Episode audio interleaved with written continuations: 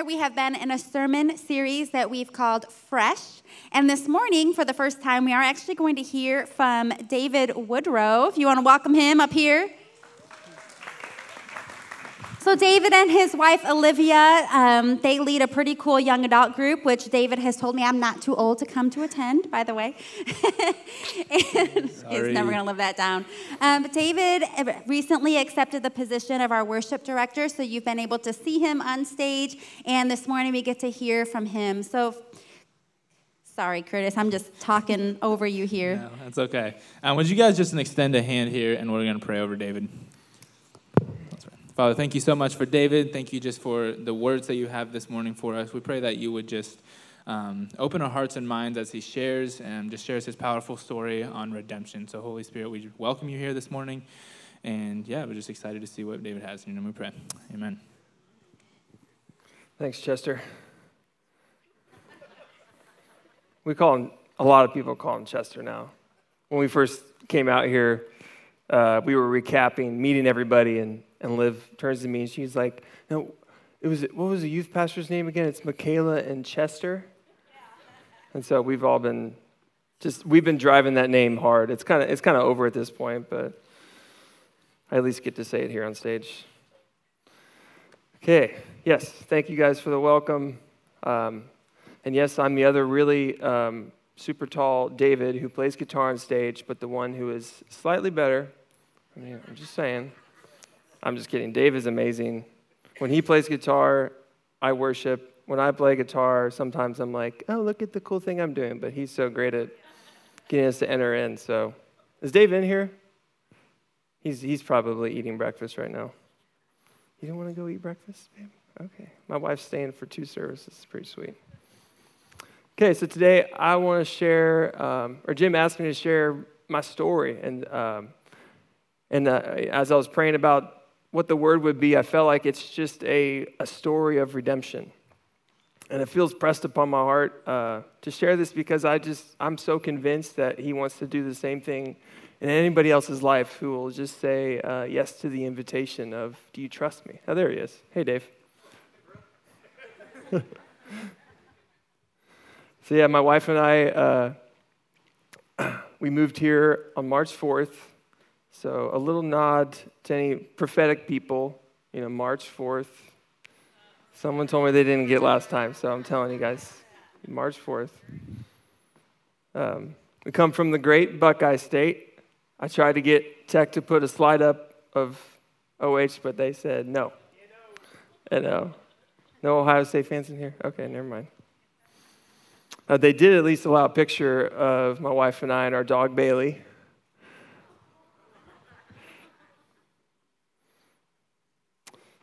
Um, yeah, he's, he's a trip. That was, I couldn't believe he let us do that.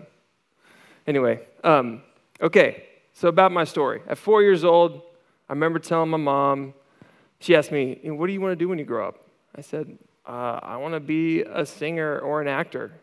I was just honest with her. And uh, who else? Who else feels like that? When they were four years old, you wanted to be like a singer, an actor, dancer.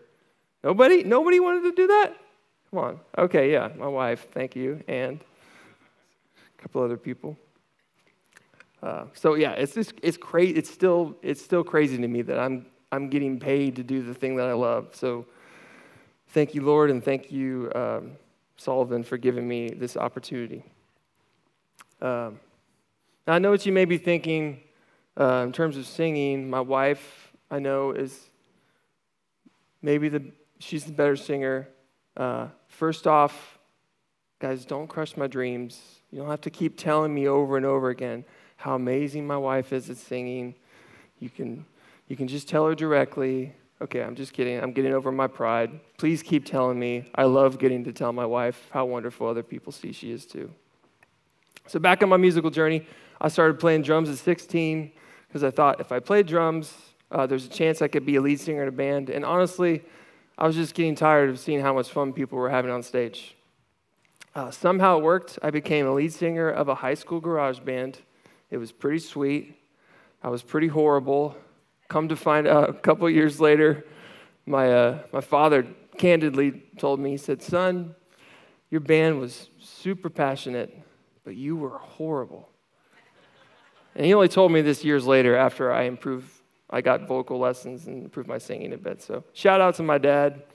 Uh, thank you for not telling me then and only lovingly telling me years later when I could handle it.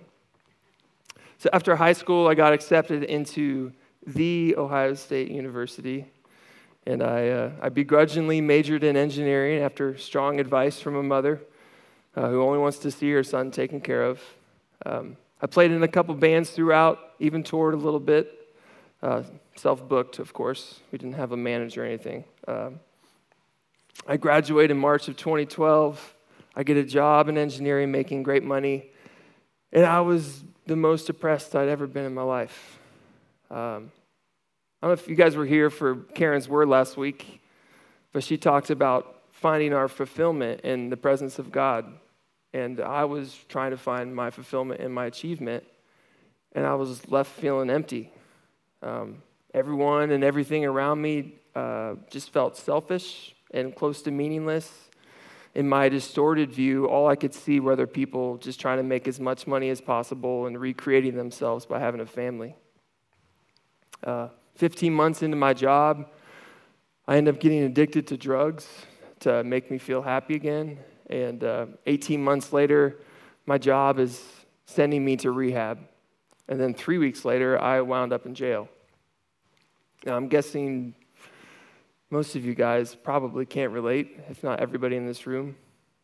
Uh, but maybe you uh, feel like you're in a place that feels hopeless or unsalvageable, or you're in a broken relationship, or um, you just lost your job.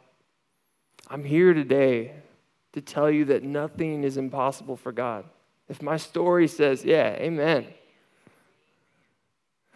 If my story says anything, is that God wants to come in and redeem all those parts in your life that He thought were unsalvageable.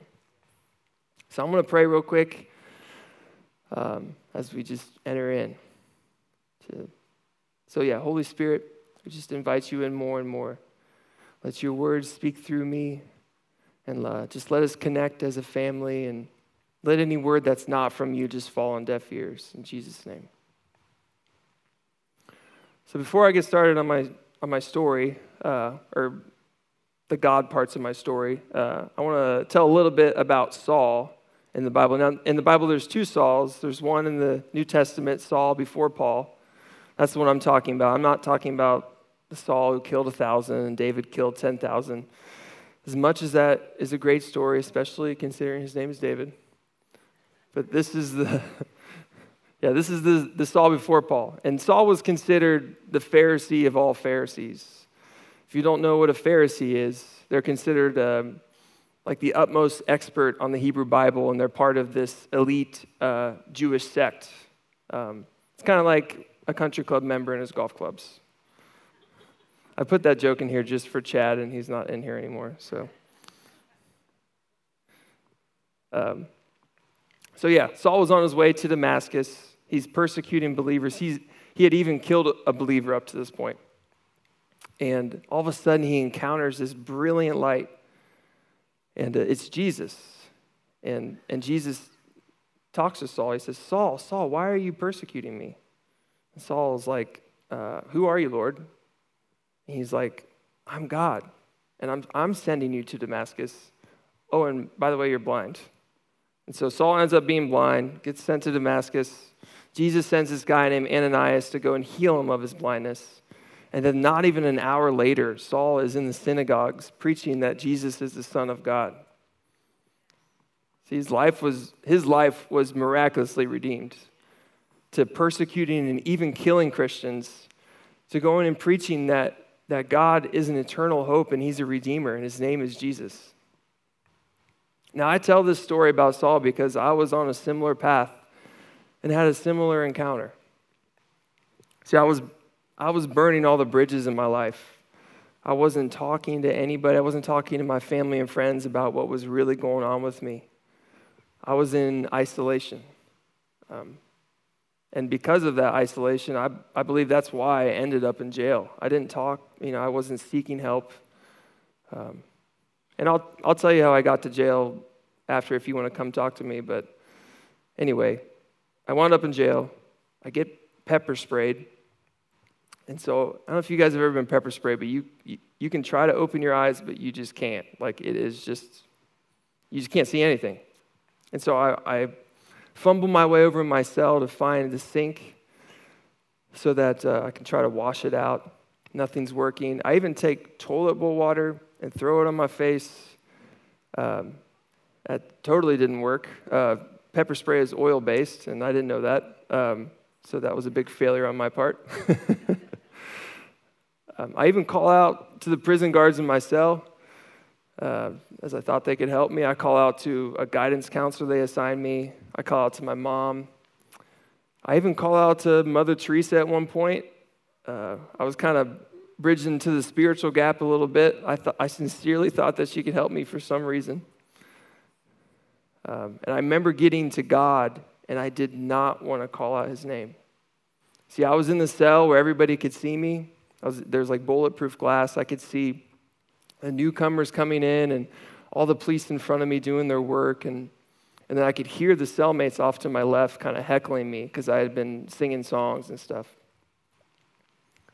And I just, yeah, I didn't want to call out to God because I thought I was going to get made fun of. And, um, but somehow I just did. I said, God, will you help me? And immediately I had this thought, this voice, like, tell me to go and look into the light. So, like, I walk over and I look into the fluorescent light in my cell. And he says, I want you to draw your eyes back on. So I take my fingers, I drew them around my eyes, and then I could see perfectly again. And then he says, You were made in my image. And this was, I mean, in my view, this is seemingly probably the most embarrassing moment of my life. Like, my hair is thinning and it was soaking wet. Everybody could see me. They just heard me call out to God. And yet, He is shouting love over me in this moment, or at least He was in my heart. And He was definitely marking my true identity.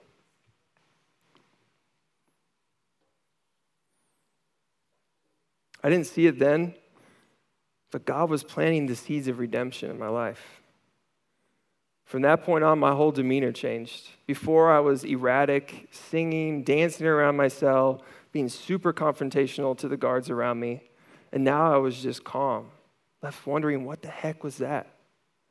See, I accepted Jesus at four because my mom lovingly painted a picture of heaven and hell, but I didn't have an encounter with him until I was 26. Much like Saul, I was following a religion because other people told me to. Now, is it bad to blindly follow God? No. John 20, 29 says, Blessed are those who haven't seen and yet believe. I just knew in my heart that I had to work out my own salvation, not tag along my mom or someone else's faith.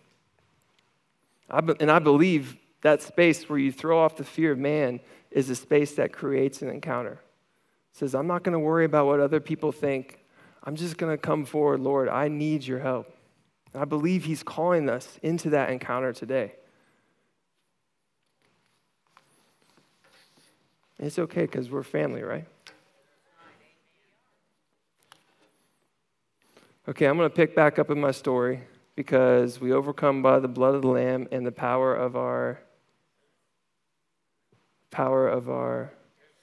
Woo! Come on. So after my encounter, I go to an outpatient treatment in Scottsdale. I get sober. I'm on a plane ride back to Ohio three months later, not even thinking about getting high. My plane lands, and I call my drug dealer. See, I had replaced that space in my heart uh, with apathy instead of replacing it with the presence of God. And the enemy came right in and snatched it right up.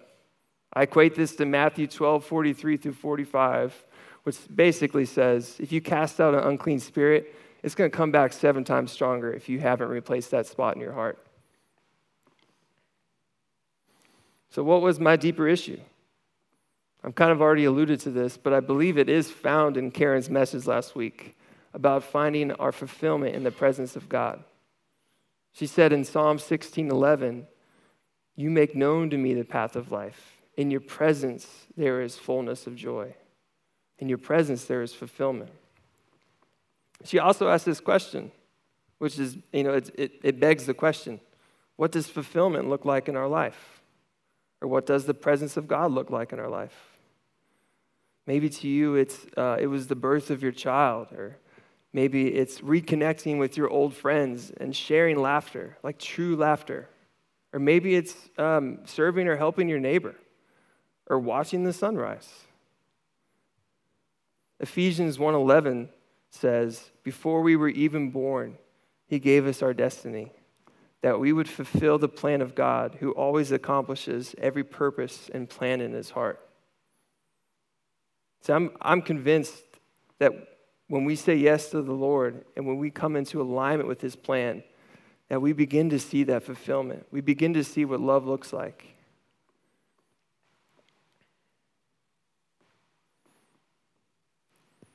And we know that his plans are good because God is good and he can't act outside of his nature.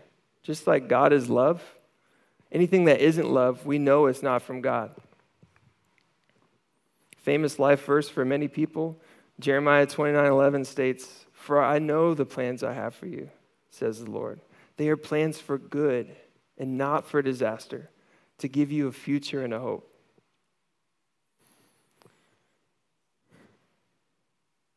Isn't that good? I'm going to jump back into my story because I believe it, uh, it illustrates what living according to his plan looks like and doesn't look like. Um, so, after getting back in Ohio and, and back on drugs, I go back to my job where I don't tell them about my jail experience or um, all that stuff. And, and three months later, I end up failing a drug test and I get fired. At this point in my life, I, I feel like I have truly failed the world's narrative of success. I end up moving in with my mom and my stepdad. I start going to church. I get wrapped up in a community of people who really love me well.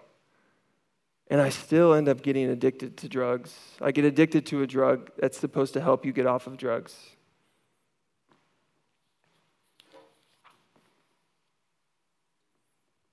And yeah, I just spend I spend the next year of my life still in limbo. I just played video games all day. I didn't work, and I went to a church function here and there. But God works all things together for good. I may look back on that year. Come on. I may look back on that year and think it was all wasted, but I can see the seeds of redemption. In fact, a friend from my job that I got fired kept calling me after I was fired just to check up on me. And this was like some, I didn't think anything of this person. Like he would, he would come to talk to me while I was in my addiction at my work and just see how I was doing. Um, and so when he was calling me, I'm like, who is this guy? But I would talk to me, ask me how I was doing, and then he would always uh, exhort me to read John. And I'd say I would, I'd get off the phone, and I would just pick my controller back up, start playing my video games. And this would happen over and over and over again. Finally, one day, I got off the phone with him. In fact, it was October 21st, 2016, and I felt the same voice or thought again. It says, Do you trust me? And I had never, I had never thought about this before. I knew it was God. I knew he was saying, Do you trust me, David? Do you trust me to never leave you or forsake you? Do you trust me that I actually want to be your source of comfort and not these other things that you think are bringing you fulfillment? And just as an aside, and I knew he was saying to get off of the drug that I was on. I don't want you guys to hear me saying that medication is bad, as it, it certainly helped me actually get off of the drugs that I was on, and it's obviously helped billions of people. I just knew in my heart that I didn't need it anymore. And I'd also tried to get off of this drug many times before, and I would just withdraw for days, just laying in my bed, watching Netflix, not doing anything. But this time, I had a two week supply left. I gave it to my mom, walking out on faith, went to bed, woke up the next day. I didn't have any withdrawal symptoms. I was, yeah. Yeah, I was even able to play music again. And I would never do that when I was withdrawing. I, I went on a hike the next day. I was even able to connect with my family.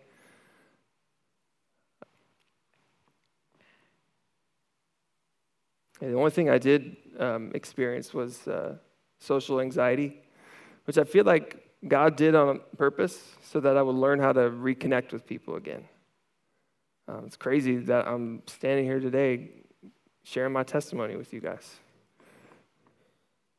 Okay, so now I'm going to move on to the redemption bits. And before I start this, the best way I can describe God really showing me fruits of his redemption in my life is like getting onto a roller coaster. It's like you, you strap in, but you are you're just along for the ride. You're not in control at this point because you said yes to the Lord. You don't know what tomorrow's going to look like, but you're just going, and it's super fun, and it's a wild ride. So a couple weeks later, after I, I cut the drugs, I start getting all these opportunities to lead worship. Um, and I was, and I still am. I still feel this excitement, like Jesus heals, like he healed me, and he wants to redeem your life, like Saul. Just the same thing. I couldn't wait to get out and tell people about it. In January of 2017, I start leading worship at a recovery group. Um, a couple, a couple months later, I get offered a job at a coffee shop from my friend, so I'm working again. A couple months after that, another friend tells me about an engineering position. And I, uh, and I, I really wrestled. Like, do I really want to work in engineering again? But now I had like a renewed sense of fulfillment. Like I wasn't trying to find my fulfillment in being successful or finding, you know, like I had this great achievement. Like I just felt like I can be content in any situation because I have you. And I don't, and I don't mean to say this as like I don't feel that now. You know, like obviously we all go through different things and it's a struggle to stay, like Paul says, you know, content in every situation. But I just kept pressing into that feeling. Um, where am I at? People after my after first service, Jamie and Kevin came up to me and they're like, "People don't know that you're lost on your sermon. You don't have to say that."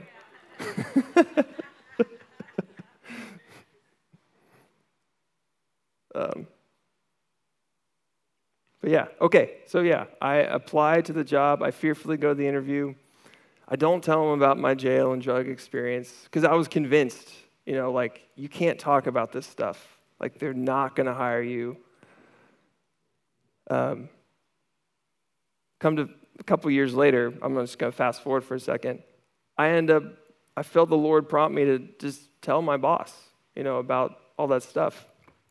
So I, I tell him everything.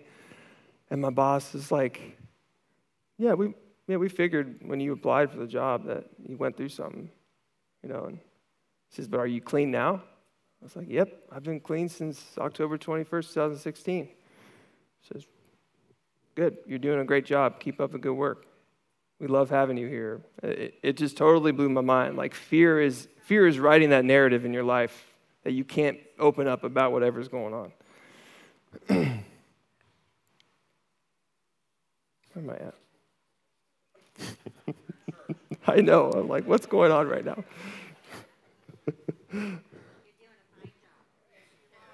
Thank you.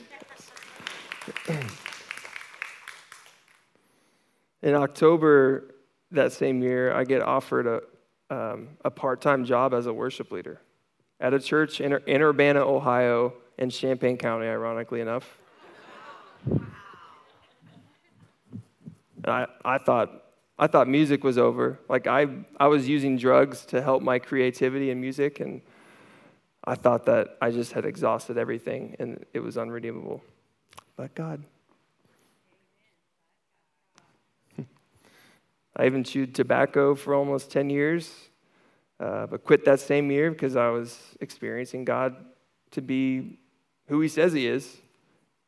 I had a, an eating disorder, I watched pornography. I was having premarital sex, all that stuff. God delivered me from it.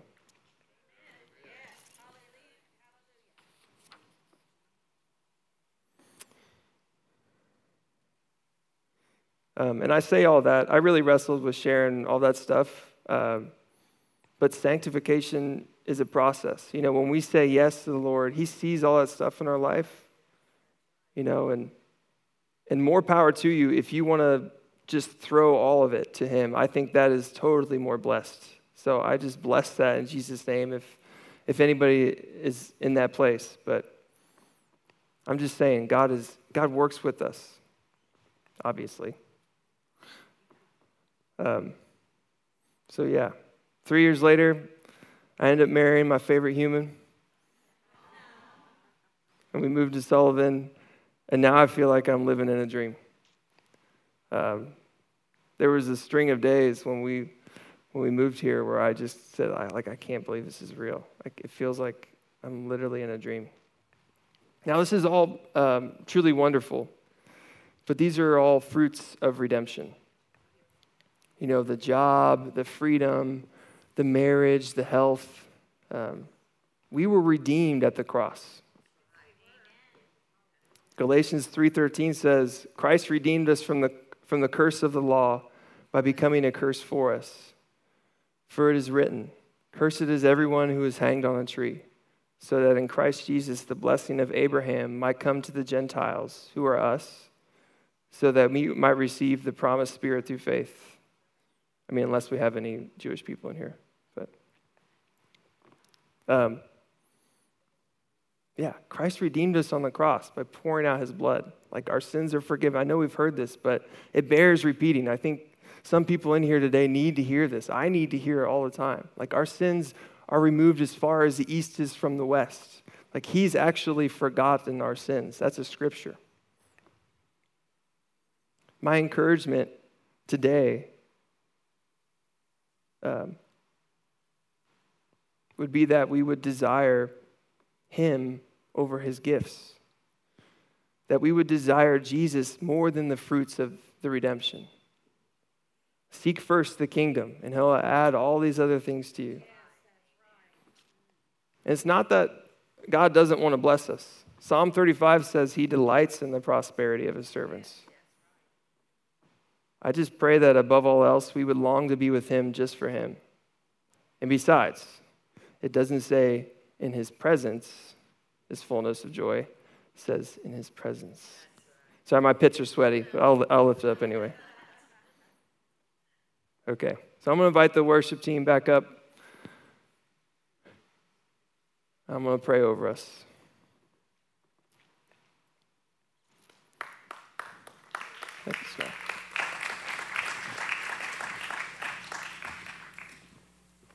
Yeah, Father, thank you for who you are. Thank you that you are longing to stamp our true identity on us. That you are longing to come in and rewrite this story so that when we look back, we would just see the faithfulness of a loving Father.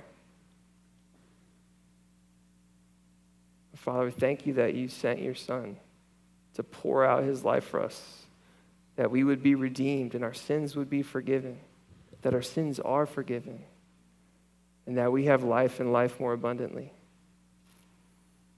I pray as we worship today that the things of the world would just melt away in comparison to all that you are, and that our truest love song would rise up to you. In Jesus' name.